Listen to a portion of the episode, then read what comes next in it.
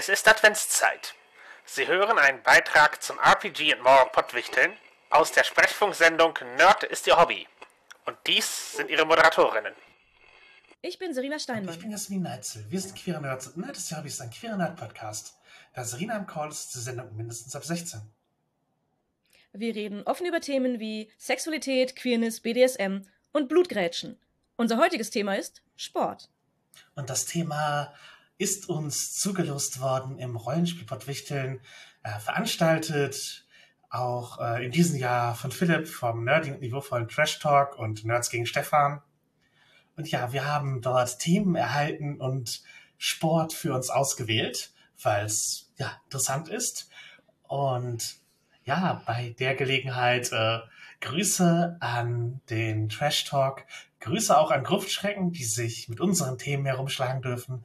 Äh, da haben wir auch zwei Vorschläge gemacht. Äh, die Themen, die wir bekommen haben, wurden auch vom Trash Talk vorgeschlagen, also sozusagen von den Veranstaltenden.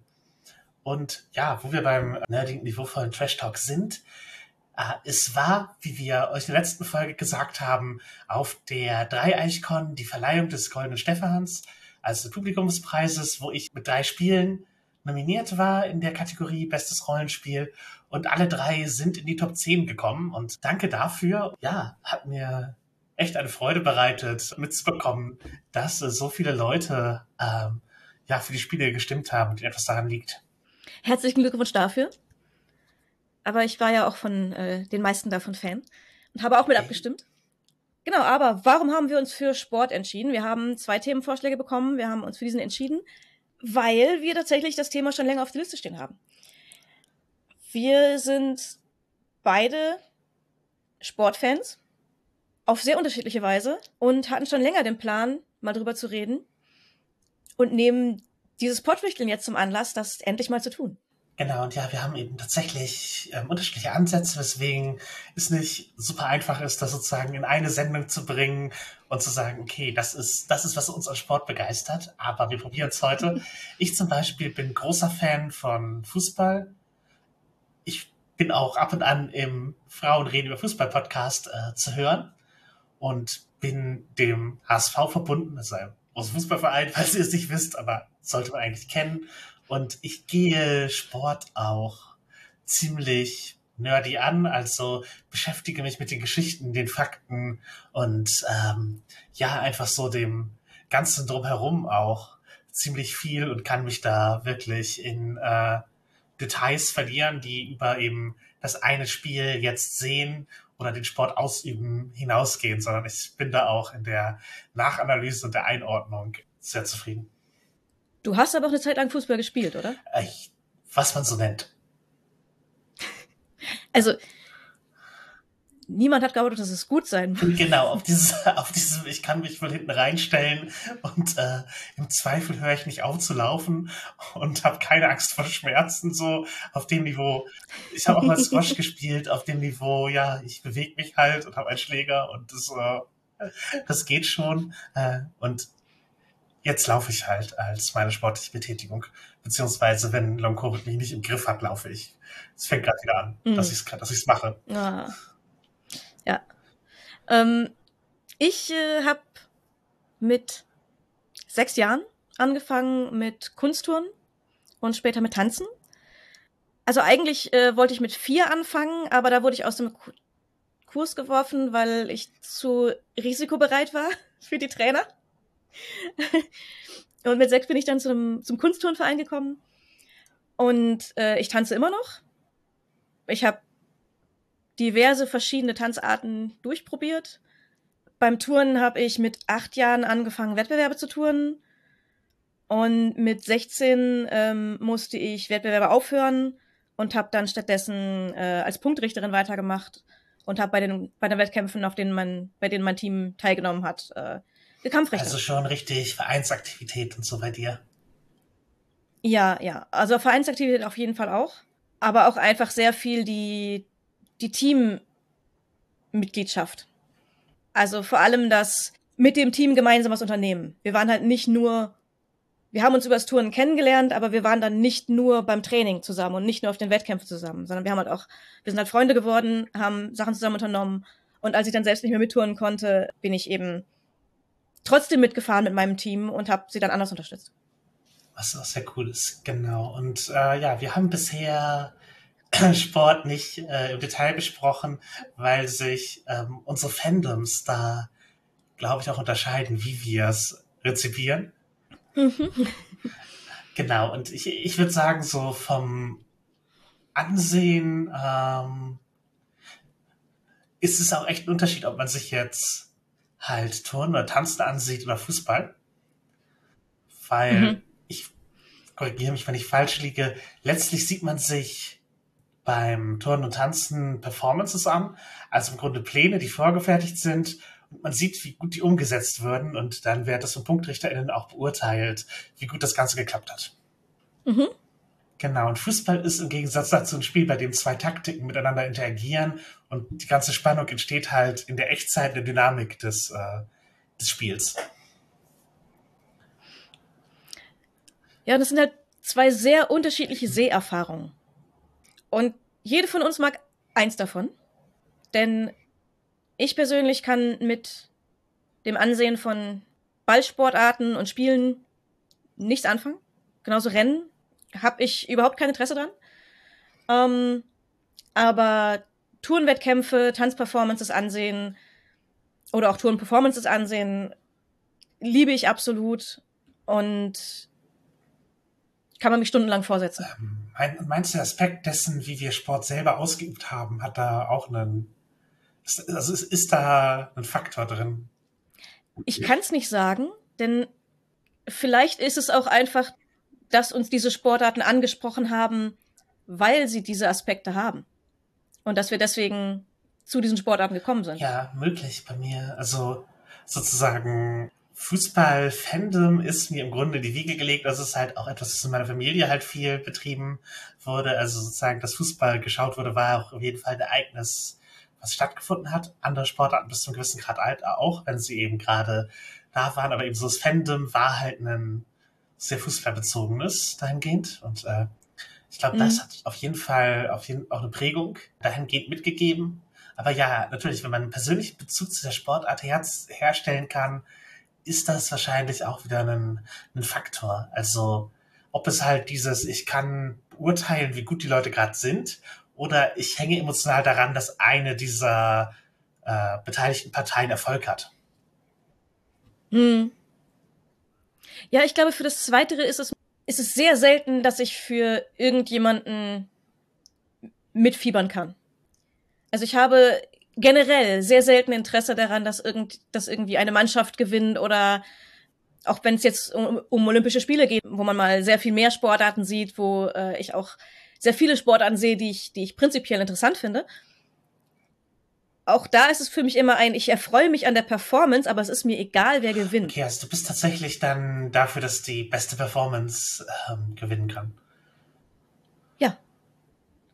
Ich, ich habe so selten ein Interesse daran, dass eine bestimmte Person oder eine bestimmte Gruppe gewinnt, dass es deswegen für mich vielleicht dieses Mitfiebern einfach nicht so gibt. Ja, ärgerst du dich, wenn PunktrichterInnen ähm, anders entscheiden, als du es getan hättest? Also hast du diesen Aspekt von, das ist doch Schiebung, den man manchmal so, so hört von wahrscheinlich relativ unerfahrenen Leuten, wenn, äh, keine Ahnung, das chinesische oder russische Team besser bewertet wird bei Turndingen oder so. Manchmal, aber ich weiß halt auch, dass die andere Richtlinien haben, als die, nach denen ich gewertet habe. Aber es regt mich dann schon manchmal auf, wenn ich Sachen sehe, wo ich Fehler abgezogen hätte und es nicht abgezogen wird. Aber solange es insgesamt stimmig ist und nicht irgendjemand, der deutlich schlechter war, gewinnt, ist es halt. Ich meine, da, da treten halt super gute Leute gegeneinander an.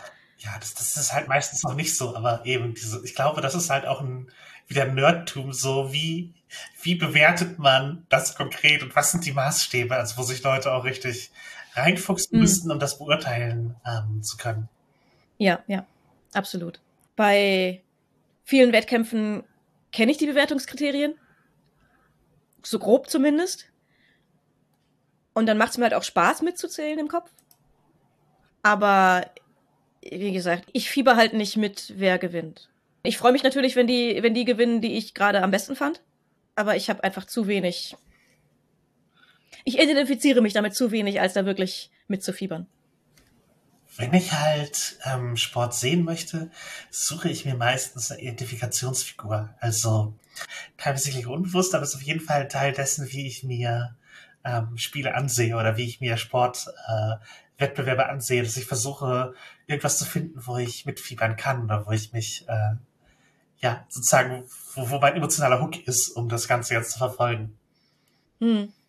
Halt bei gerade so Touren und Tanzen und so fieber ich bei, bei jedem Einzelnen mit, dass die das, was sie machen, besonders gut schaffen. Ich freue mich dann halt bei jedem Einzelnen, wenn es gut klappt. Dann, dann geht es halt nicht drum, wer am Ende gewinnt, sondern nur darum, dass der Moment gut funktioniert. Also sagen, für dich steht der Wettbewerb dann nicht im, im Zentrum des Ganzen? Nee. Ja, nee, ich, also ich sehe mir durchaus, glaube ich, Sportarten schon an für den Wettbewerb. Natürlich gibt es auch andere Sachen, die daran faszinierend sein können und auch gerade eben bei diesen, ich sag mal, performance-mäßigeren Sportarten ist es halt auch einfach schon oft beeindruckend von dem, was da körperlich geleistet wird. Mhm. Aber ja, ich, ich glaube, für mich ist für, das, für die Seherfahrung der Wettbewerb schon, schon wichtig. Während es auch mangels Fähigkeiten in meiner privaten Sportausübung im Grunde keine Rolle spielt. also, also natürlich, wenn ich mitspiele bei irgendwas, das Wettbewerb ist, möchte ich schon gewinnen, aber es ist halt nicht so dieses das Allbestimmende. Mhm. Also ich denke, dass auch viele bei, bei Tanz- und Tourenwettbewerben und dem Ganzen auch bei einzelnen Leuten mitfiebern und auch der Wettbewerb für viele im Vordergrund steht. Aber für mich halt äh, sehr, sehr wenig. Auch wenn ich selbst Wettkämpfe geturnt habe. Wir haben nicht wirklich für den Sieg geturnt, sondern für uns. Wir haben damit öfter gewonnen. Also wir waren schon durchaus regelmäßig Zweiter und auch manchmal erster Platz als Turngruppe. Aber wir haben einfach den, den Spaß am Touren in den Vordergrund gestellt für uns als Gruppe. Mhm. Deswegen war das tatsächlich auch die Gruppe, wo ich mich angeschlossen habe und der Verein, zu dem ich gegangen bin. Weil ich diesen, diese Herangehensweise für mich haben wollte. Mhm.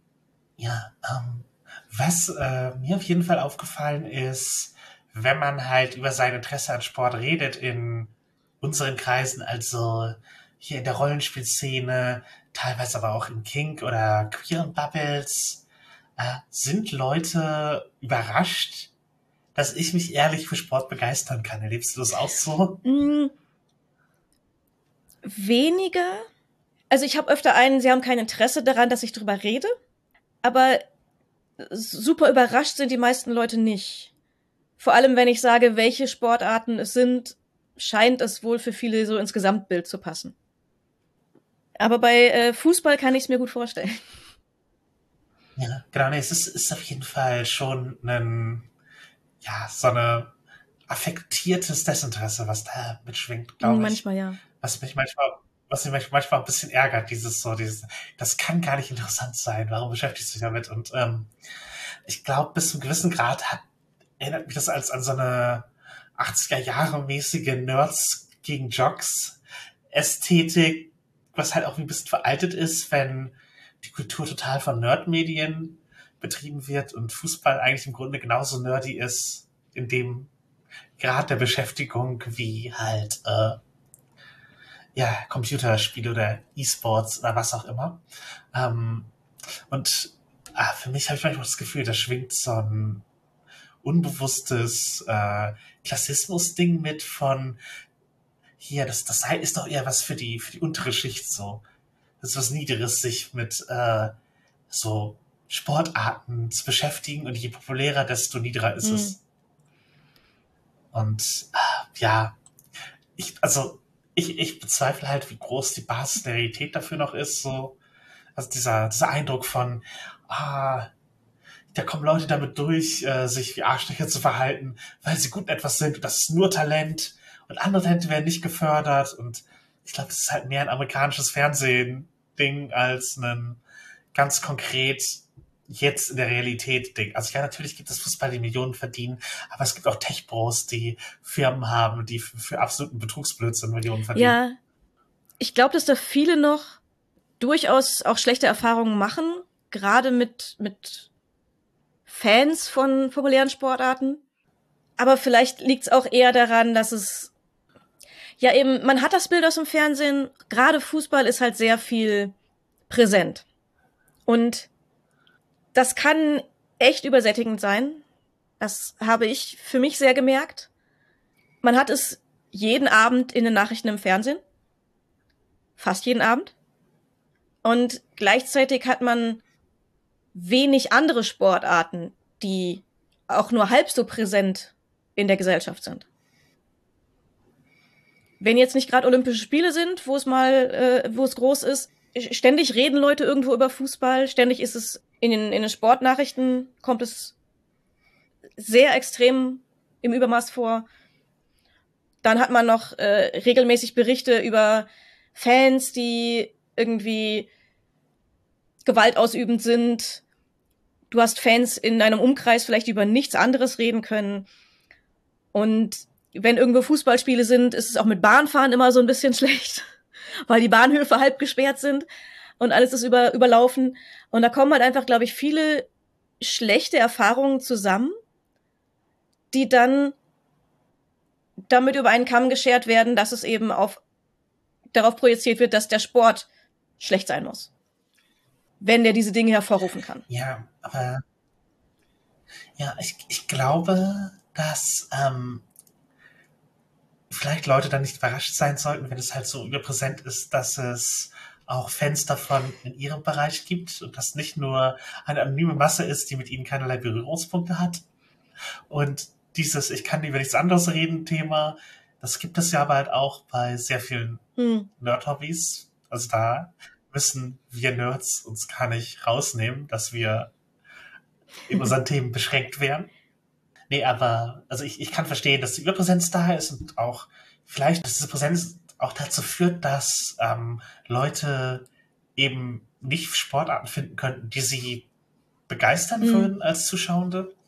Weil deine sind ja halt auch nicht super präsent. Du hast sie eben durch, durch Ausübung mehr oder weniger bis dazu gekommen und äh, vielleicht sind die Berührungspunkte für andere Leute eben nicht da, dass sie halt eben so eine, eine größere Breite wahrnehmen und gleichzeitig dieses ganze Nerds vs. Jogging ist ja total Schul Schulzeit-Ästhetik. Mhm. Viele Leute haben halt schlechte Erinnerungen an Schulsport, der keinen Spaß gemacht hat auch. Ja. Wo sie Interesse verloren haben oder auch aktiv vielleicht irgendwie Ansätze zerstört wurden. Und gleichzeitig ist es halt eben auch diese Projektion zurück auf, ähm, ja, da waren Leute in irgendwas gut und so. Und ähm, ich weiß nicht, ob das sozusagen jetzt heute noch in dem Maß eine, eine Rolle spielt, wenn man sich als erwachsene Person für ein Thema interessiert oder auch nicht. Also dieses klickenhafte Ablehnungsgehabe muss halt für mich eigentlich äh, nicht sein, also in mhm. keine Richtung. Sozusagen, ich kann verstehen, warum es Gründe gibt, sich nicht für, für Sport zu interessieren und das Des zu Desinteresse zu haben, aber ich bin halt immer ähm, überrascht oder negativ und erstaunt, wenn da ehrliche Geringschätzung kommt für Leute, die sich für etwas begeistern können. Hm. Ich, ich glaube, da wird halt auch ja viel projiziert. Einfach, dass, wenn man Erfahrungen mit sehr unangenehmen Fußballfans gemacht hat, dass sobald irgendjemand sagt, ich bin, ich mag Fußball, das projiziert wird, dann bist du so eine unangenehme, unangenehme Person. Und das ist halt ein Vorurteil, und sollte man nicht machen. Aber man versteht halt vielleicht, woher es kommen kann. Ja, aber dieses Menschen können sich für mehrere Dinge interessieren, sollte ja eigentlich auch. Sollte einen nicht überraschen. Verständlich ja. sein oder halt Menschen betätigen sich in irgendeiner Form körperlich. Und eventuell machen sie ein Hobby daraus. Das ist ja halt, das ist, sollte halt auch nicht überraschen und gleichzeitig so einen Kult daraus zu machen, das nicht zu tun, ist ja halt einseitig. Ja, ja. Ja, ganz genau. Da, da finde ich halt das größere Problem, wenn Leute dann gesamt Sport ablehnen und gesamt ablehnen, körperliche Bewegung einen Wert beizumessen. Ich meine nicht, dass ich der Meinung bin, dass das jeder tun müsste. Das ist halt wirklich freie Entscheidung. Aber ich glaube, dass es mehr Leute gäbe, die daran Spaß hätten, wenn sie dem eine Chance geben würden oder wenn man ihnen in der Schulzeit es besser präsentiert hätte. Ja, genau. Aber Genau, lass, lassen sich zu lange auf diesem. In der Schule verbleiben. Leute genau, oder Leute sind überrascht, dass, äh, dass Nerds sich mit anderen Nerd-Themen beschäftigen als Gaming oder Rollenspiel. Ähm, nee, genau, das, es gibt natürlich auch Faktoren, die halt gerade, ich sage mal, für diese queere Szene reinspielen. Hm. Es gibt schon Queerfeindlichkeiten in Sportarten. Es gibt auch in vielen Sportvereinen und auch Fanszenen äh, eine rechte Präsenz. Das trifft auf jeden Fall auch den Fußball als sozusagen das große Massenphänomen. Und das ist auch nicht wegzureden, dass das existiert. Es gibt da halt auch viel Umgang damit in, ja, ich sag mal, der, der, der Fußballszene, in, in Fanszenen. Auch da findet halt Aktivismus statt. Es ist halt kein, das ist eine rechte Sportart oder so etwas, aber die Präsenz dessen sorgt natürlich für eine Verunsicherung. Mhm. Und äh, dann auch wenig Interesse, sich damit zu beschäftigen oder auch ein Verständnis, eine verständliche eine verständliche Reaktion, das als ein Warnsignal wahrzunehmen, wenn Leute zum Beispiel in der Öffentlichkeit mit äh, Fan-Utensilien rumlaufen.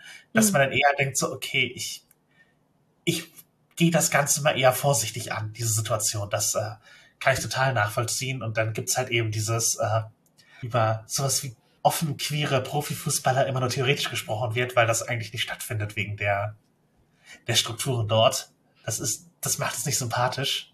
Hm. Und äh, gleichzeitig interagieren Sport und Geschlechterrollen ja auch auf eine oft unangenehme Weise, was halt Zuordnung von wieder Schulzeit, hier Männer, Frauen, Mannschaften und so weiter angeht, Leistungsdinge, Erwartungen an Körper das ist natürlich schon ein Thema, das, das Leute auch beschäftigt. Ja. Und was ich persönlich auch ermüdend finde, ist, dass immer wieder halt von der Beteiligung von TransathletInnen im Sport geredet wird, wenn es um Transrechte geht. Und ich kann auch verstehen, wie es ermüdend ist. Im Sinne von, ja, aber das ist doch total das Strohfeuer, das lenkt uns, das lenkt halt eigentlich davon ab, dass es grundsätzlich Menschenrechte geben würde.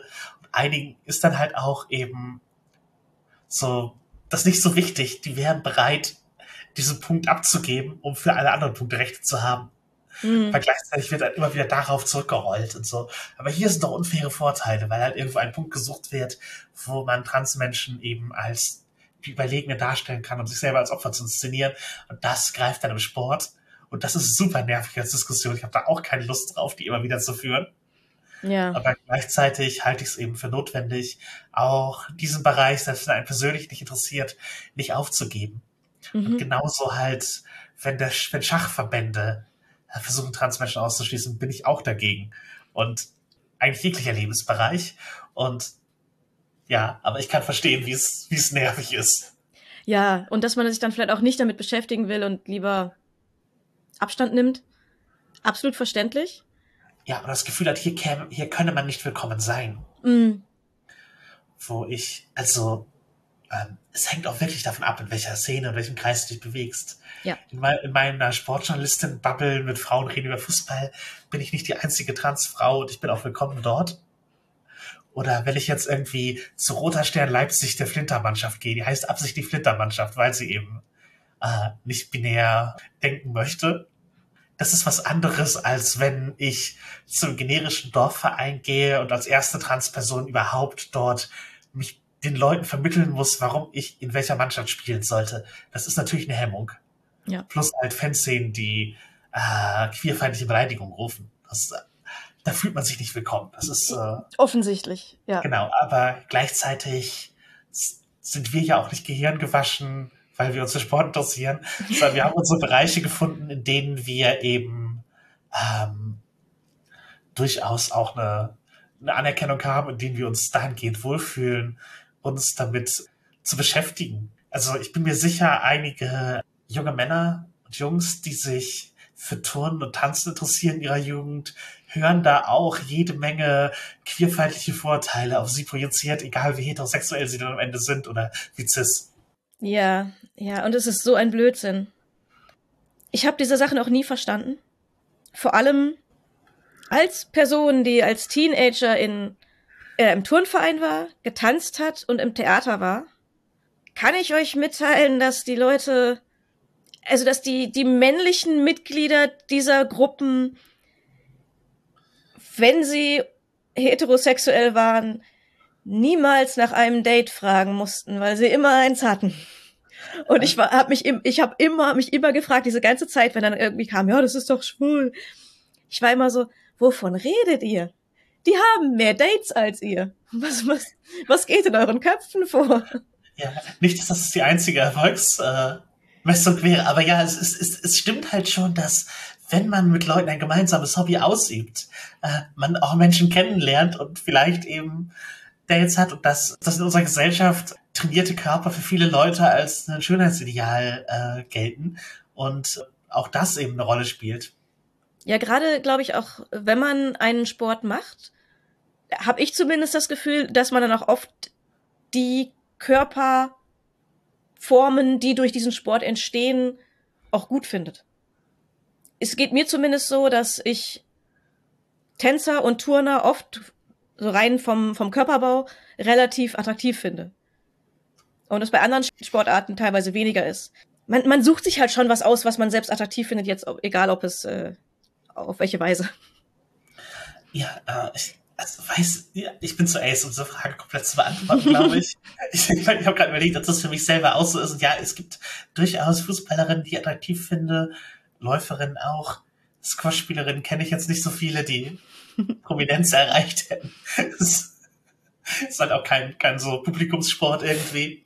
Ähm, ja, aber ich, ich, ich meine auch eher so, wenn ich im Verein geturnt habe und wir da alle so zusammen standen und ich mich umgesehen habe, hatte ich so das so, das sind alles schöne Menschen. So ein Gefühl. Und das halt auch rein körperlich. Ja, ähm, vielleicht ist das auch ein Ding, das, und hier können wir vielleicht ein bisschen zu dem Punkt kommen, wo sich halt eine klassische Nerd-Hobbys mit Sport verbinden, wo das Gemeinschaftsgefühl greift. Mhm. Dadurch, dass man in einer Mannschaft spielt, was ähnliches aussieht, ähnliche Erfahrungen macht, hat man halt auch so Spiegelneuroneneffekte und man hat eben auch ein Gemeinschaftsgefühl und äh, wenn man so in Tribalism denkt, man, dadurch, dass man ein Team ist, hat man eben auch diese Art von Zusammengehörigkeit, mhm. die dazugehört, aber eben auf einem Level, wo es eben noch erlaubt, dass man Leute attraktiv findet. Ja. Und das, ich, ich glaube, das erlebt man auch mit, ja, ich sag mal, weniger körperlichen und sozialeren Hobbys, dass man halt eben auch so in diesem, äh, du hast Theatergruppe gesagt. Ja oder am Tanzkurs und so, dass das halt auch da, okay, das sind, das sind alles attraktive Leute hier. Irgendwie. Oder die meisten, oder dass man eben auch auf einer intellektuellen Ebene halt, das sind alles attraktive Menschen hier auf die Weise, wie sie denken, wenn man eben in zum Beispiel einer Rollenspielrunde zusammen ist. Ja, absolut. Man alle gemeinsam beschäftigen sich mit Themen, die, die ihnen Spaß machen. Und ich, ich glaube, die Parallelen gehen halt auch einfach noch weiter. Ob man jetzt in einer Rollenspielgruppe ist, ob man sich mit sonstigen Nerd-Themen beschäftigt oder ob man äh, sich mit Sport beschäftigt in irgendeiner Weise. Es gibt halt immer Fähigkeiten, in denen man besser werden kann und Bereiche, die einem Spaß machen. Und man hat für gewöhnlich Leute, mit denen man es teilen kann und mit denen man darüber reden kann und sich austauschen kann sowohl Freunde als auch Fremde, mit denen man aufeinander trifft und einfach ein Thema hat, weil man zufällig ein Hobby teilt. Und ich glaube, das sind einfach die ganzen Dinge, die einen eben sowohl an Sport als auch an Nerd-Themen packen können, die es zu so großartigen Hobbys macht. Ja, und dieses, was du meintest, es gibt Sachen, die man meistern kann und man findet halt auch darüber Leute, die es wertschätzen.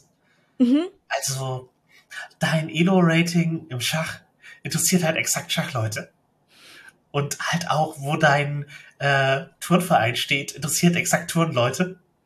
Mhm. Oder halt eben Menschen, die dafür Interesse haben und äh, genauso halt, wie dein, wie dein Magic Deck aussieht oder wie dein Charakter ist oder was du für Spiele spielst, das ist alles eben jeweils auf eine Szene bezogen, in der das aber tatsächlich wertgeschätzt wird und wo Leute erkennen, da ist jetzt gerade viel reingeflossen.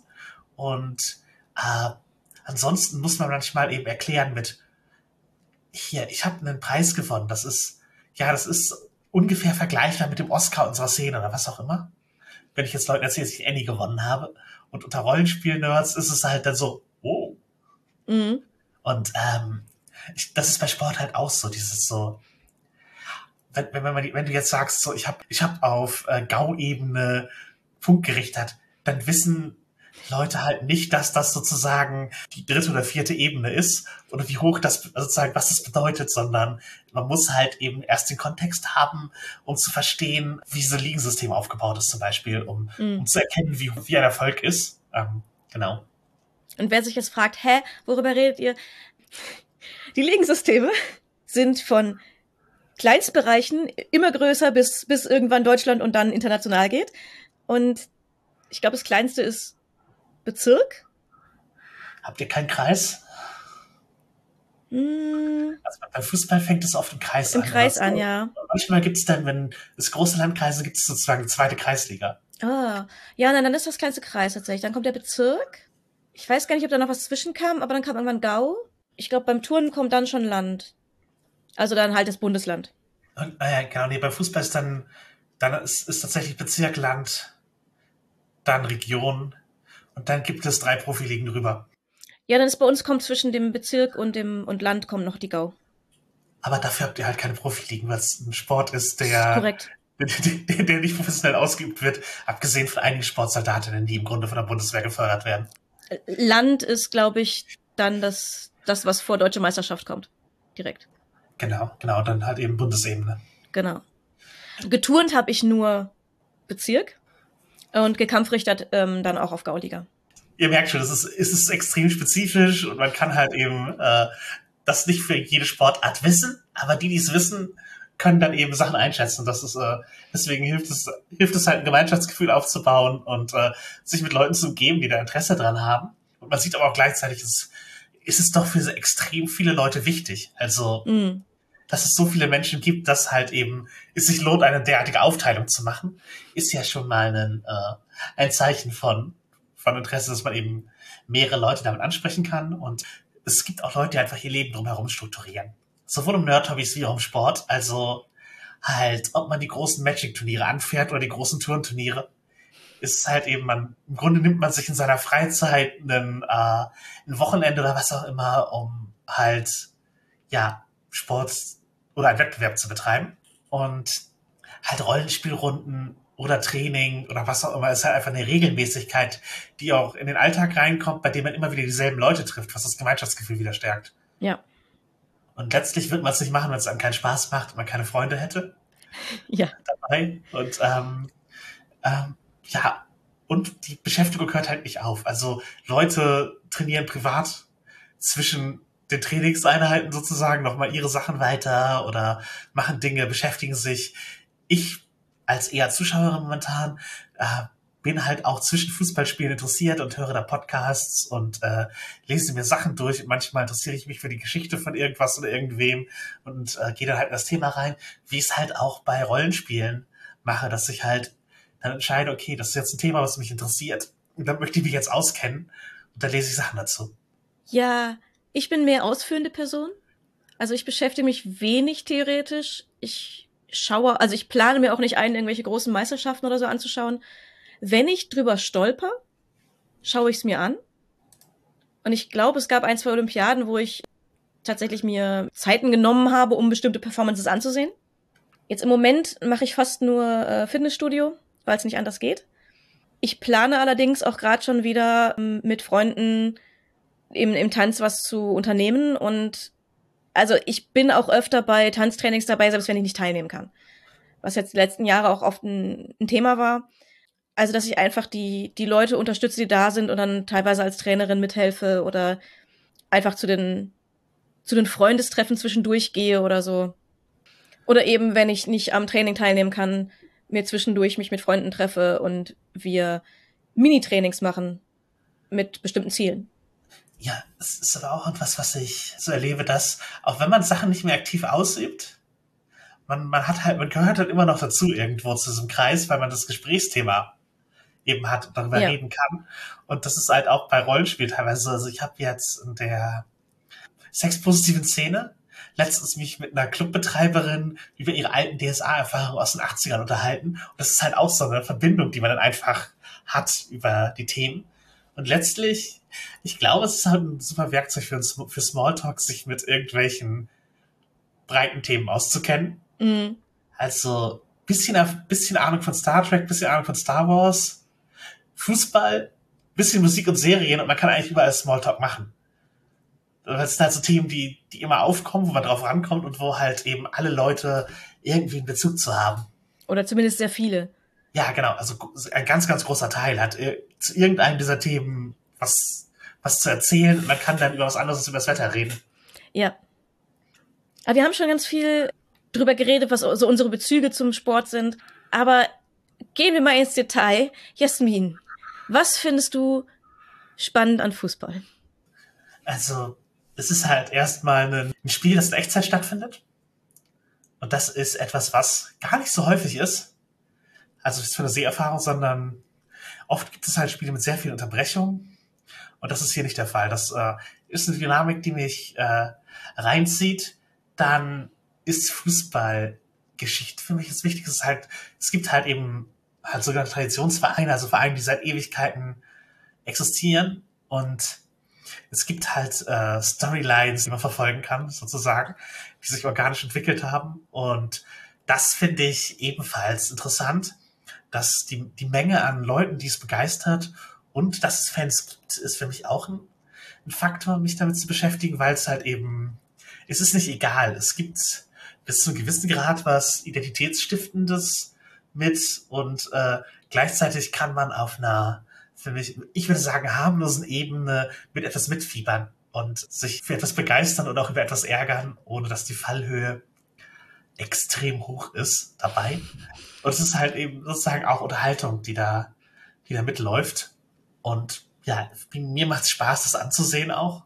Es, es hat die richtige Menge von von Taktik und Dynamik für mich, um ein gutes Seherlebnis zu sein, plus eben die richtige Menge an Geschichte, um ein gutes Nerdthema zu sein. Wie ist es bei dir? Was äh, findest du spannend an Turnen oder an Tanz oder beidem? Ah, das ist schon, schon sehr viel. Ähm, ich bin relativ fasziniert davon, was Körper so können und welche Bewegungen möglich sind ich, ich schaue mir auch einfach gerne an, was Stunt-Leute so machen. Mhm. Weil ich das super cool finde, was halt einfach geht. Und äh, das selbst zu machen, diese Bewegungen selbst zu erfahren, ist für mich auch einfach großartig. Also für mich ist ein absolutes Gefühl von Freiheit, meinen Körper dahin zu bringen, einige Bewegungen ausführen zu können, die ich vorher nicht konnte. Mhm. Und gerade wenn manche davon, klar, wenn es noch um Überschläge geht oder so, da kommt auch noch so ein bisschen Achterbahnfahren-Gefühl noch dazu. Und das ist einfach sehr aufregend für mich. Und beim Zusehen ist es, ich, ich mag es einfach, es ist eine Show für mich. Und ich, ich liebe das, das, das zu sehen und es selber zu machen. Wie gesagt, es kommt einfach noch dieses, es ist ein unglaubliches Erfolgsgefühl, Sachen, sich Sachen anzutrainieren, die ja körperlich schwierig sind, die, die fühlen sich auch alle auf eine bestimmte Weise an. Und dieses, dieses Gefühl, wie sich das anfühlt, ist durch nichts zu ersetzen.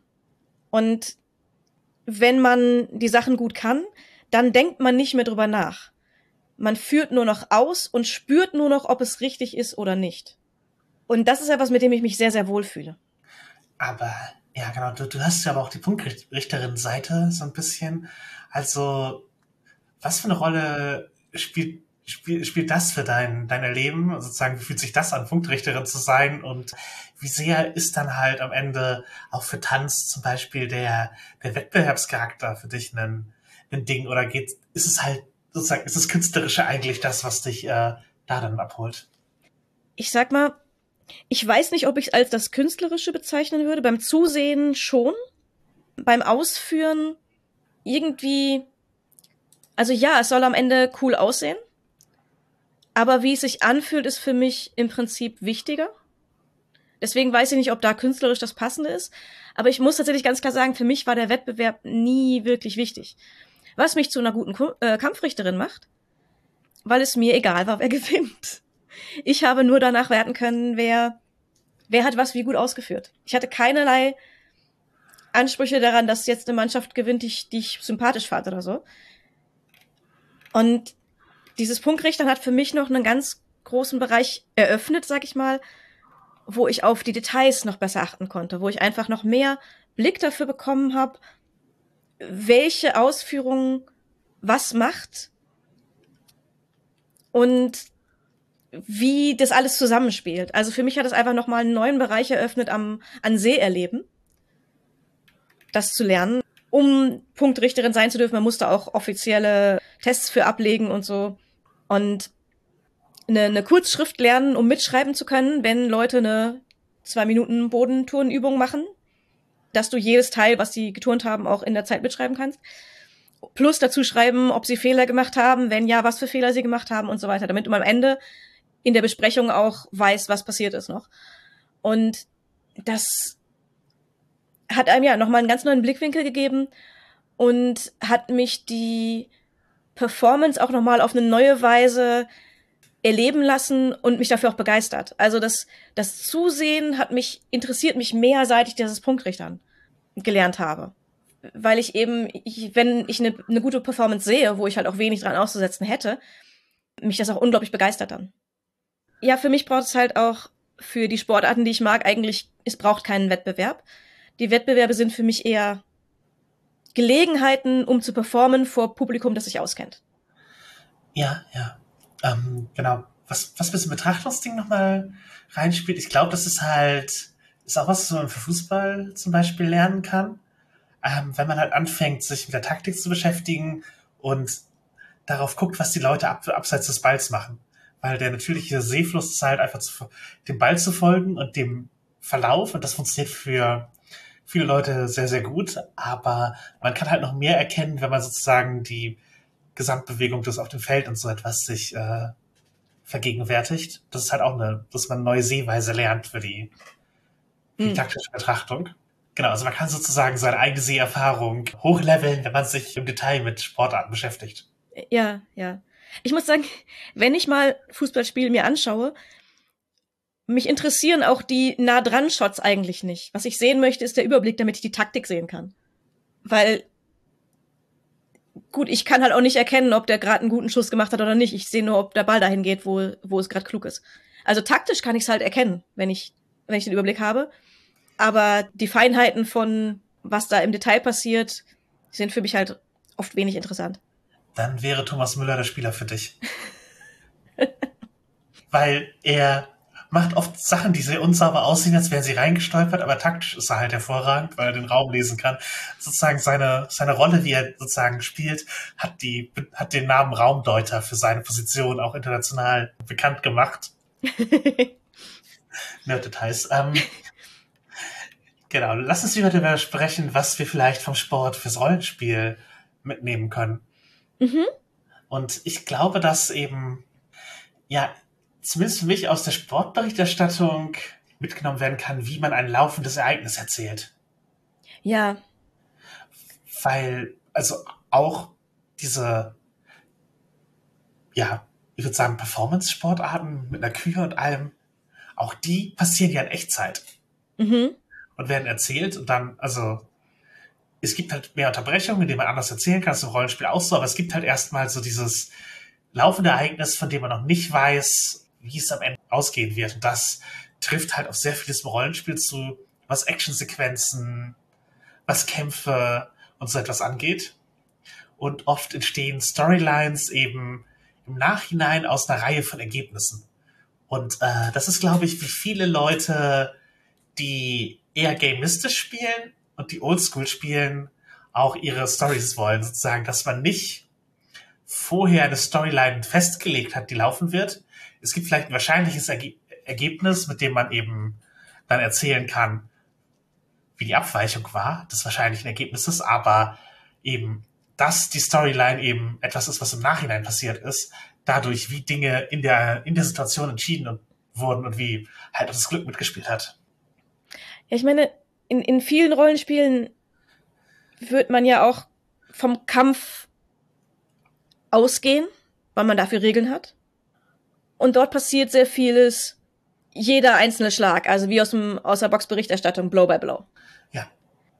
Das ist ja zum Beispiel bei das Schwarze Auge, ist es zwangsläufig, so laufen Kämpfe halt ab. Genau, man muss sie praktisch so beschreiben, weil jeder Angriff und jede Verteidigung so beschrieben wird. Das heißt, für das Schwarze Auge müsste man sich eigentlich angucken, Also ja, Boxkämpfe ist eine Möglichkeit oder wie wird Fechten kommentiert. Mhm. Und auch da ist halt am Ende oft eher der Prozess das, was beschrieben wird. Ja. Blow by Blow ist halt auch eher ein Radioding, damit Leute sich vorstellen können, weil sie keine optische Komponente haben.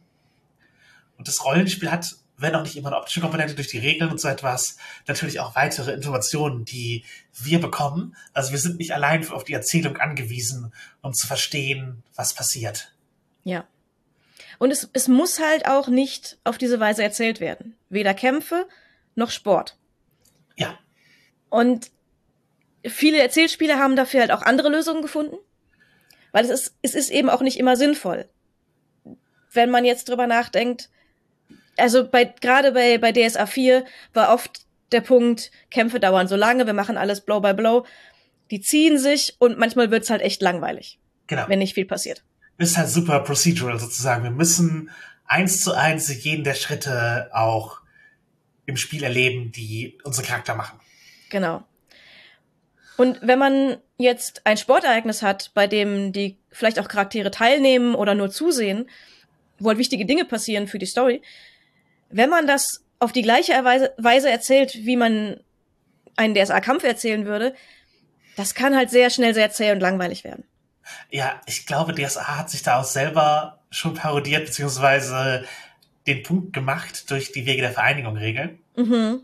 indem sie sozusagen Sex auch Blow by Blow erzählen. Mhm.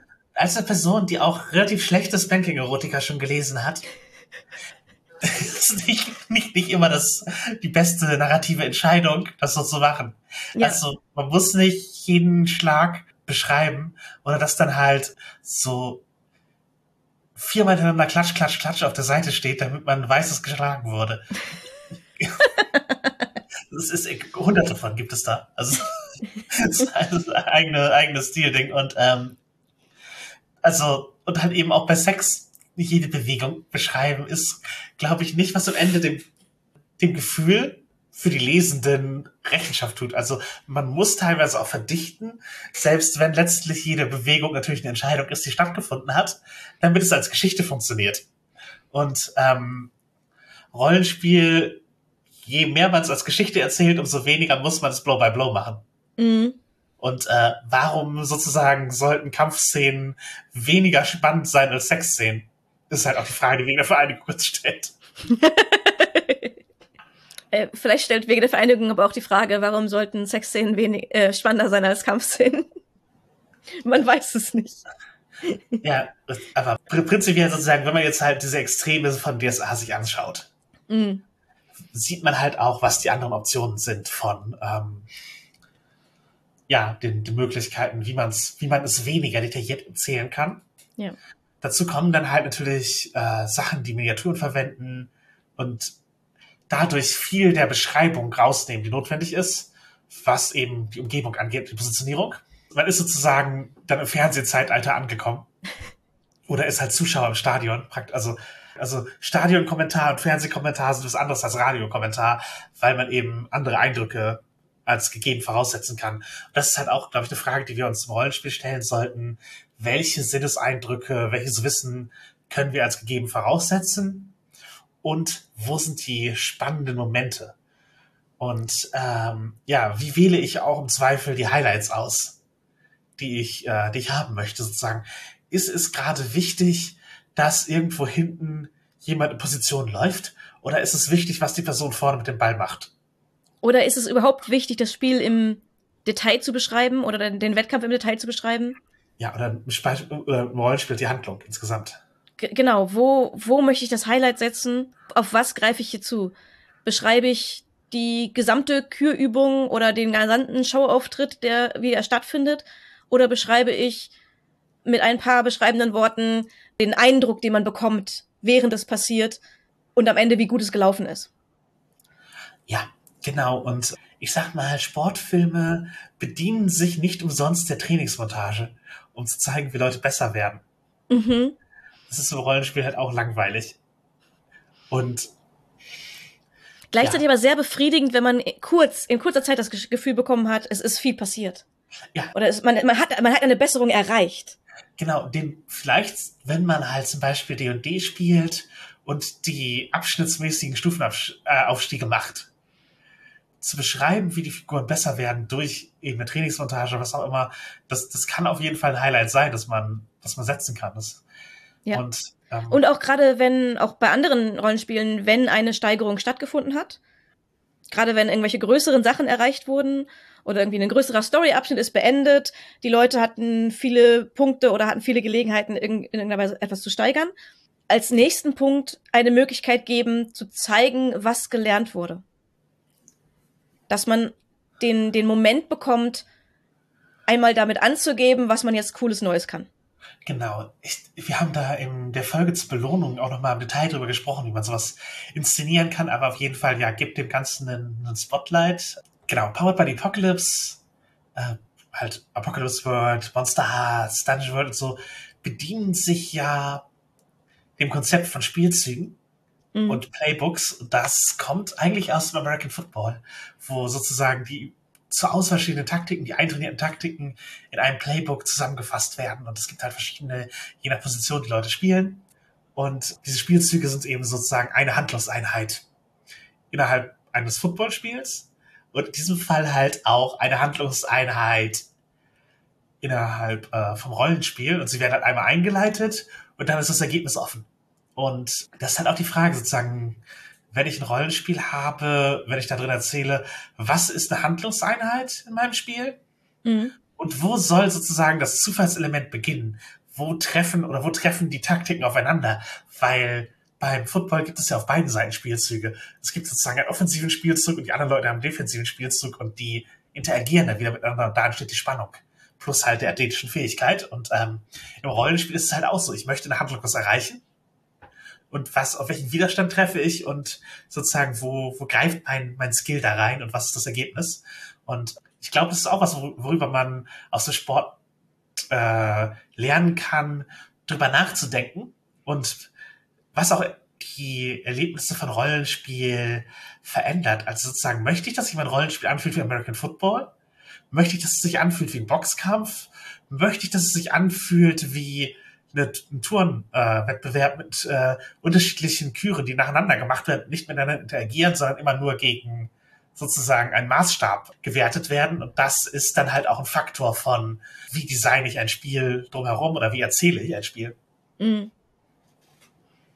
Wenn wir aber äh, Spiele konkret über Sport spielen wollen, hätten wir auch noch ein paar Tipps, die das sehr gut umsetzen es, es gibt auf jeden Fall Spiele, die sich damit beschäftigt haben. Ich, wir können jetzt auch nicht alle ausführen. Nein. Es gibt, gibt auch Sportarten natürlich in existierenden Spielen, ähm, ob man eben in Star Wars Pod Racing spielt oder in das schwarze Auge Immern als äh, so einen Hurling-mäßigen äh, Massensport.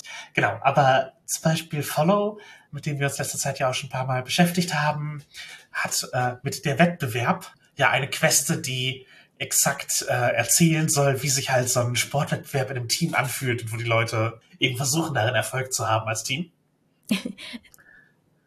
Versuchen ja. ist das große, ist der große Punkt daran. Scheitern ist immer eine Option und das, genau, da, da geht es halt eben exakt um dieses, dieses Narrativ von, von Team, das sich zusammenfindet, um etwas zu erreichen. Dann haben wir noch Fight with Spirit. Das ist ja auch ein Teamsport-Ding. Das ist mehr, das ist mehr Blow by Blow, mehr Procedural, aber auch ein Story-Game am Ende, würde ich sagen. Das kommt halt mit Spielkarten, die man spielen kann und eben vielen auch haptischen Elementen daher. Und erzählt auch so die Geschichte von äh, einem Sportteam, das sich in Wettbewerben äh, beweisen muss. Aber eben ja mehr auf die einzelnen Spiele runtergebrochen und so. Und auch kampagnenspieliger, würde ich sagen im Powered by the Apocalypse Bereich gibt es mit Worldwide Wrestling ein Spiel, das sportliche Betätigung, also Wrestling in den Mittelpunkt stellt, wo die Ergebnisse teilweise halt schon feststehen, aber dennoch eben die ganze Ästhetik äh, und die Storylines gespielt werden. Und äh, bei Wrestling ist das liegt das ja auch nahe, das schon. Ja, natürlich, natürlich. Dass man schon weiß, was passieren wird, nur die Frage ist, wie es passiert. Und am Ende, wenn man halt, wenn wir halt über Spiele, die ja, Sport im Mittelpunkt stellen, reden, ist halt manchmal auch die Frage, ist es spannender, ein Rollenspiel über Sport zu spielen oder äh, kann ich in der Zeit selber diesen Sport mir ansehen oder ausüben? Und was ist sozusagen, was ist spannender? Ähm, und äh, es gibt halt in meinen Augen zum Beispiel wenige Filme über Fußball, die in 90 Minuten was Interessanteres machen als Fußballspiel. Und wenn sind es halt welche, die eben das Drumherum und die Kultur in den Mittelpunkt stellen. Äh, für, um das Spielerlebnis aufzugreifen, muss man, glaube ich, raffen. Mhm. Ich, ich muss sagen, dass ich oh, gerade Sportfilme finde ich oft schwierig. Also Tanzfilme, ja, aber das ist halt auch wieder ein sehr anderes Genre als, ein, als die meisten Sportfilme. Und mich reißen sie nicht mit. Ich glaube, dass Rollenspiele über Sport, also über sportliche Ereignisse, gerade wenn man jetzt nicht eine ganze Kampagne macht, sondern wenn man halt einen Abenteuerabschnitt oder ein Abenteuer als ein Sportereignis macht oder dergleichen, das kann durchaus spannender sein, als äh, ich die meisten Sportfilme finde. Ob es spannender ist als der Sport, kommt dann immer auf die Umsetzung an. Weil es ist, glaube ich, wichtiger eben auf die Emotionen und das, worum es um den Sport herum noch geht, ja. äh, sich zu konzentrieren und den Sport benutzen, um diese Geschichten zu erzählen. Ja, ich glaube, der Sport ist halt ein, Vehikel, um das zu erzählen. Mhm. Letztlich, und es, muss halt eine Geschichte sein, die auch, ja, die auch so interessant ist. Also wenn wir zum Beispiel ähm, Pose ansehen. Das ist eine Serie mit Rack-Performance im Grunde.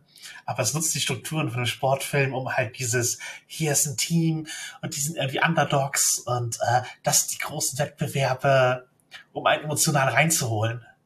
Weil es eben auch natürlich Klischees sind, die funktionieren und die eine, eine spannende Struktur äh, bieten. Ja. Aber letztlich ist auch die Frage, wie gut muss man, abgesehen jetzt von der Struktur eines Sportfilms, den Sport selber verstehen, um eine Story darüber zu erzählen im Rollenspiel. Ich, ich glaube, es kommt so sehr darauf an, wie sehr man ins Detail gehen möchte. Also klar, je mehr man ins Detail gehen möchte, des, von, dem, von dem, was mit dem Sport passiert, desto besser muss man sich auch auskennen.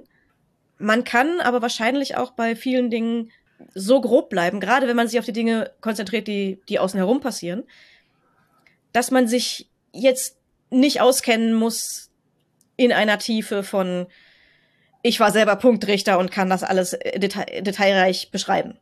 Das ist nicht zwingend notwendig.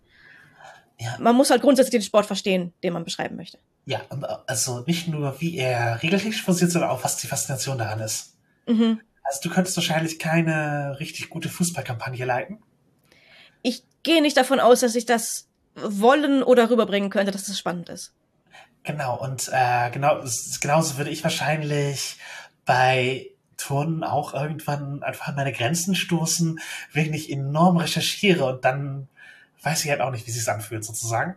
Mhm. Und äh, letztlich muss man halt bei Sportarten auch davon ausgehen, dass es potenziell ein Publikum gibt, das kritisch ist.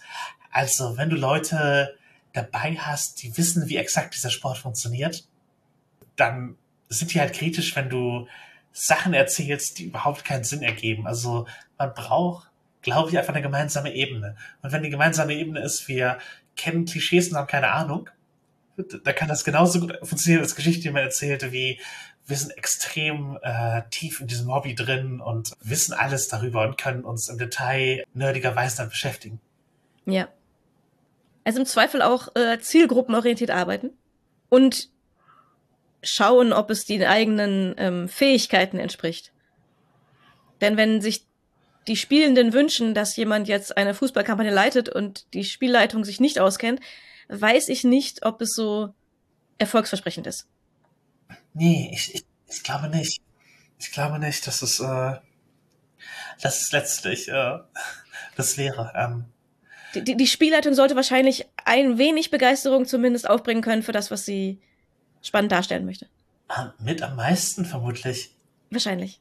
Also ich habe immer das Gefühl, als Spielleitung muss ich im Zweifel die Begeisterung tragen können und vermitteln. Mhm. Und eben dieses Ich machen, ich biete eine Runde als Service an, ja klar, kann man mal machen, aber je wichtiger das Thema den Spielenden ist und je weiter es von meinem eigenen Interesse entfernt ist, und je tiefer natürlich auch die Sachen sind, die man darüber wissen kann, umso schwieriger wird es dann am Ende auch in der Kombination, fürchte ich. Ja, ja, absolut. Ansonsten, es gibt natürlich halt, wenn man Sport als sozusagen als historisches Feld betrachtet, gibt es natürlich auch super viele interessante Dinge, die man halt machen kann. Äh, Ritter aus Leidenschaft haben wir vor einer Weile mal erwähnt, dass mhm. der halt ja Turniere als Sportfilm erzählt. Das funktioniert auch. Dann, ich würde eine, eine Klasse für sich, besonders die Arson-Serie nennen, wo es halt um den Moment geht, wo Frauenbaseball einen großen Auftritt hatte, weil sozusagen der Ligabetrieb der Männer äh, ziemlich eingeschlafen ist während des Zweiten Weltkriegs und man deswegen Frauenwettbewerbe äh, veranstaltet. Und das wird eben da benutzt, um äh, eine Geschichte über Queerness in den 40er Jahren zu erzählen und wie diese Leute halt zusammenkommen, die halt, ja, also fast ein fast komplett queeres Team am Ende sind. Also fand ich auch eben äh, eine interessante Art, diese Räume zu finden, die eben dadurch existiert haben.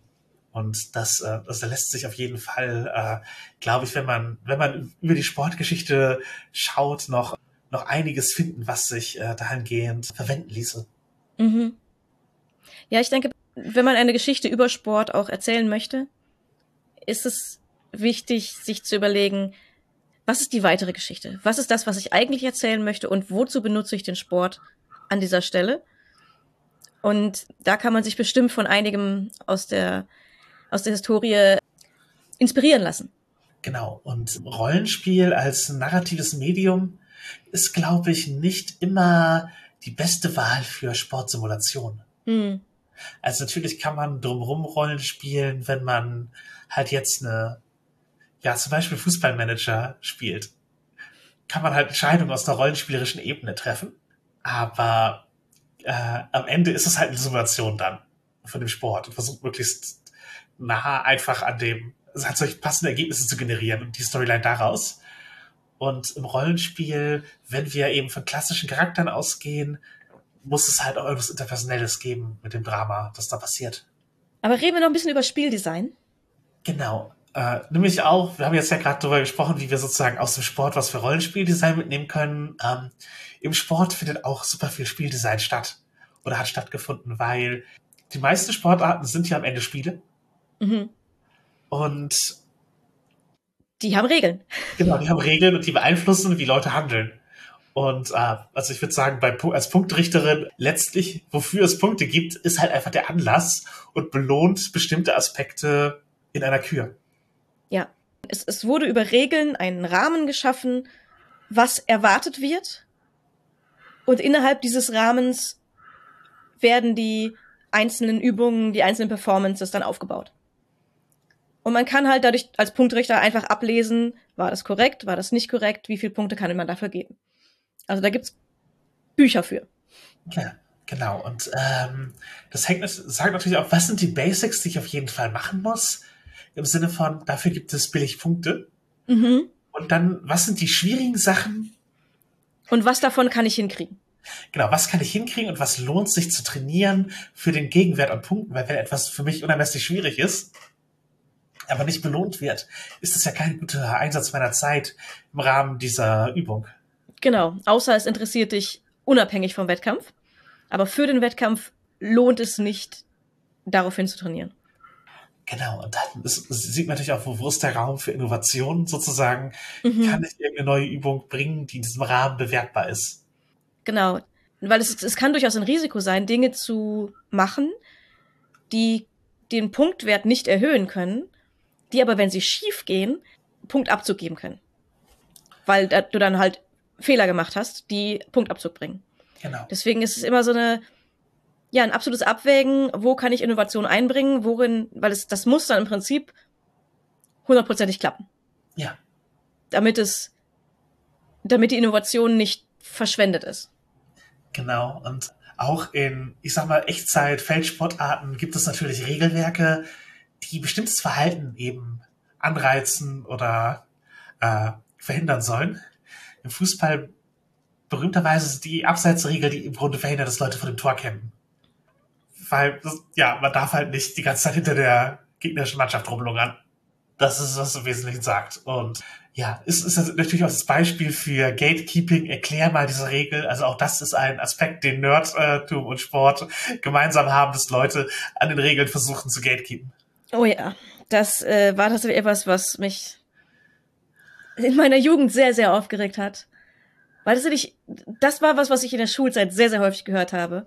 So, als Frau darf man keine Meinung zu Fußball haben, wenn man den nicht die Abseitsregel erklären kann. Mhm. Äh, was ich sehr albern fand, auf, aus vielen Gründen. Denn man muss keine Regeln auswendig können, um zu erkennen, ob es einem Spaß machen würde oder nicht. Es ist völlig irrelevant dafür, ob es einen interessiert oder nicht. Und die Regel ist jetzt auch echt nicht kompliziert. Also, ich, ich habe mich immer gefragt, was das beweisen soll. Es, es beweist doch einfach nur, ob man drei Minuten lang zugehört hat, was ein Abseits ist oder nicht. Ob man Interesse also aufgebracht hat, aber das, das, das Gatekeeping hört halt auch noch nicht auf. Hm.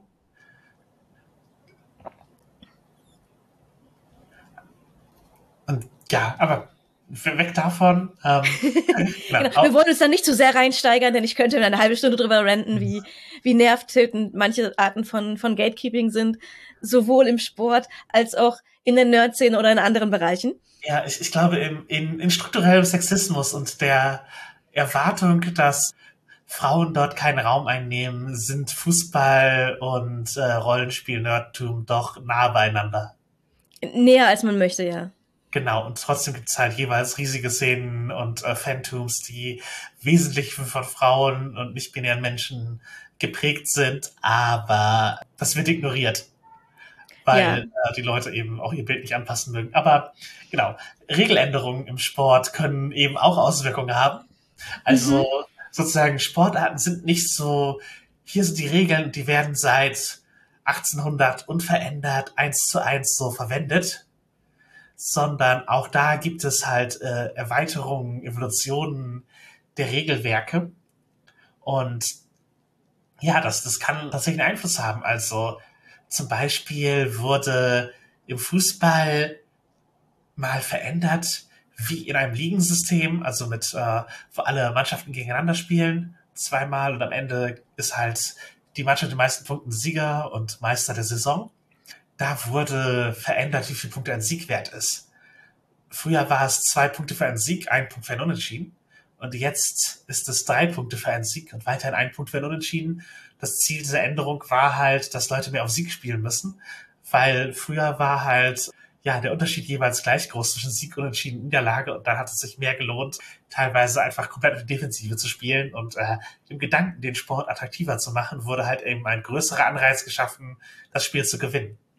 Ja, im äh, Turnen kann ich davon berichten, dass als ich mit dem Ganzen angefangen habe in den 90ern, war das, glaube ich, relativ neu. Äh, da gab es eine Regeländerung dahingehend, zumindest im deutschen Bereich der unteren Ligen, wo äh, das Hohlkreuz einen Punktabzug gegeben hat. Und das habe ich halt entsprechend als Punktrichterin auch so gelernt. Wenn du im Turnen, egal was du für eine Übung machst, wenn du ein Hohlkreuz machst, ist es ein Punktabzug weil dafür gesorgt werden wollt, sollte, dass nicht mehr so viele Leute so eine schlechte Körperhaltung haben.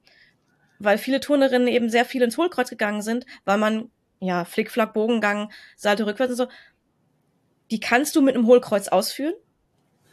Es ist aber nicht die einzige Weise, wie du es ausführen kannst. Und es gibt eine Weise, die gesünder für den Körper ist. Und weil darauf gerade im, im Bereich des, des Hobbysports weil das, ne, die meisten Turner sind eben Hobbyisten, sollte dafür gesorgt werden, dass, ja, dass der Körper gesunder ist. Und dadurch wurde es eingeführt, dafür wurde es eingeführt. Und deswegen sind in den internationalen Wettbewerben ist es, glaube ich, noch nicht so, oder war es zumindest lange nicht so. In Deutschland ist es, ich, irgendwann 80er, 90er kam das dann auf, dass es das Hohlkreuz als Fehler gewertet wurde und nicht mehr okay ist. Ja, im Fußball wurden Auswechselregeln aus gesundheitlichen Gründen eingebracht, weil früher konnte man niemanden auswechseln, auch wenn die Person verletzt war. Und die Mannschaft musste entweder mit einem verletzten Menschen oder mit Unterzahl weiterspielen, was dazu führte, dass halt Leute mit gebrochenem Arm weitergespielt haben. Was nicht so richtig gesund ist für den Arm. Nein, genau, das wurde halt auch total abgefeiert als oh, das ist Härte und das ist cool, gegen sich selbst halt das durchzustehen, aber letztlich auch uncool, am Ende das so zu machen. Ähm, dadurch sind Auswechselregeln entstanden. Aber dadurch, dass diese Auswechselregelung eben existiert, sind die auch zu takt ist es halt auch zu taktischen Wechseln gekommen, dass mittlerweile ist ein fester Teil eines Fußballspiels ist, dass Leute ein- und ausgewechselt werden. Mhm. Um eben ja auch Taktiken verändern zu können und äh, fitte Spieler auf den Platz zu bringen. Ja, also sozusagen das, äh, Änderungen, die halt auch für die Gesundheit relevant sind, erstmal können auch dann taktische Auswirkungen haben. Und auch das ist natürlich beim Rollenspiel so. Man überlegt sich aus einem Grund eine Regeländerung und die hat dann äh, eventuell weitere Auswirkungen im Verhalten der Spielenden. Ja. Wenn ihr euch als strenge Punktrichterin aufschwingen wollt oder uns in irgendeiner anderen Form als Fans zujubeln oder Feedback geben, wir haben dazu zahlreiche Adressen. Ihr findet uns eigentlich überall als Nerd ist Your Hobby, etwa auf Facebook, auf FetLife, bei Mastodon und äh, mich persönlich auch bei Blue Sky. Ihr könnt uns an nerdistyourhobby at gmail.com direkt schreiben. Ihr könnt auf unsere Homepage gehen und dort auch die Folgen unmittelbar kommentieren. All das gute Möglichkeiten, uns Feedback zu geben. Ähm, postet im Zweifel auch einfach darüber oder sprecht mit Leuten und äh, empfehlt um, ihnen diesen Podcast. Das ist eigentlich der größte Gefallen, den man einem Podcast tun kann, gerade in Zeiten, wo Reichweite über soziale Medien immer schwieriger zu generieren wird, ist die persönliche Empfehlung letztlich äh, ja der gute Weg. Und wir versuchen das Ganze natürlich auch jeweils weiterzumachen und äh, Leuten Empfehlungen zu geben, von denen wir denken, dass sie die verdient haben. Ich habe ja schon ein paar Podcasts genannt heute. Frauen reden über Fußball, sicherlich einer davon. Aber da bin ich auch sozusagen am Projekt beteiligt. Genauso bin ich demnächst bei einem weiteren DSA-Buch, das diesmal im Uhrwerk Verlag erscheint, durch neue Lizenzsituationen beteiligt. Bei Die grüne Ebene, die läuft noch immer im Crowdfunding. Und ja, ich werde mich als Autorin an diesem Quellenbuch der Region beteiligen. Ich war zu Gast beim Plothook Podcast und habe dort über unter anderem Lektorat äh, gesprochen. Links findet ihr in den Show Notes. Und was mir in letzter Zeit viel Freude bereitet, ist der Rollenspiellesekreis auf dem Discord-Server von Plot Bunny Games mit äh, unserer guten Freundin Andrea Rick. Dort besprechen wir im Grunde alle zwei Wochen ein Rollenspiel Buch oder Text. Und das ist auf jeden Fall nochmal eine interessante Art, sich damit zu beschäftigen und wirklich im Detail über einzelne Bücher zu reden. Und ja, macht mir viel Freude. Und wenn ihr dabei sein wollt, äh, kommt einfach auf den Server und äh, da findet ihr dann auch schon äh, die Termine. Sind meist auf dem Sonntag. Wir haben aber auch noch zwei Shoutouts für Sportmedien. Und zwar einmal möchte ich euch ans Herz legen, eine der Tanzarten, die ich äh, mit Begeisterung ausführe, ist der orientalische Tanz. Und eine meiner ehemaligen Tanzlehrerinnen, Jamila, hat kleine, einen kleinen YouTube-Kanal, wo sie auch äh, verschiedene Tanzschritte vorstellt. Und zwar unter dem Titel Jamila OF Dance Academy. Und die gibt auch teilweise Online-Kurse, das dann halt über ihren, über ihr Tanzstudio. Die YouTube-Videos sind alle kostenlos und da kann man auf jeden Fall schon mal einen kleinen Eindruck bekommen. Die ist ziemlich gut. Ich würde Luluce empfehlen, der macht Football Manager Inhalte, aber sehr rollenspielerisch. Also, also in, in seinen Videos überlegt er sich unter anderem, wo sein Fußballmanager wohnen würde und kalkuliert anhand des Gehalts, das er im Spiel bekommt, welche Wohnung er sich leisten kann, die er dann halt so aus Anzeigen guckt und entscheidet dann sein dass er jetzt da wohnt und äh, trifft eben Entscheidungen aus sozusagen der Position, was würde ich in dieser Situation machen und nicht, was ist spielerisch optimal. Also wenn ihr sozusagen eine Verbindung von absolutem Fußball, Nerdtum und ein bisschen rollenspielerischem Ansatz äh, sehen wollt, ist ein cooler englischsprachiger Creator in dem Rahmen, äh, der auch äh, hier offen über Neurodivergenz spricht und insofern auch äh, gute Leute. Genau, und prinzipiell, wenn ihr halt Sportnerdtum interessant fandet, äh, wir haben durchaus noch eine Folge über Tanz zum Beispiel in uns, also gebt uns da gerne Feedback, wenn ihr weitere, ja, Sachen aus diesem Nerdbereich haben wollt. Ja, es ist wahrscheinlich eher schwierig, mich dazu bekommen, weniger über Tanz zu reden, als mehr über Tanz zu reden. Und in diesem Sinne, Pyro ist kein Verbrechen. Zauberfeuerball. Und willkommen in deinem neuen Leben.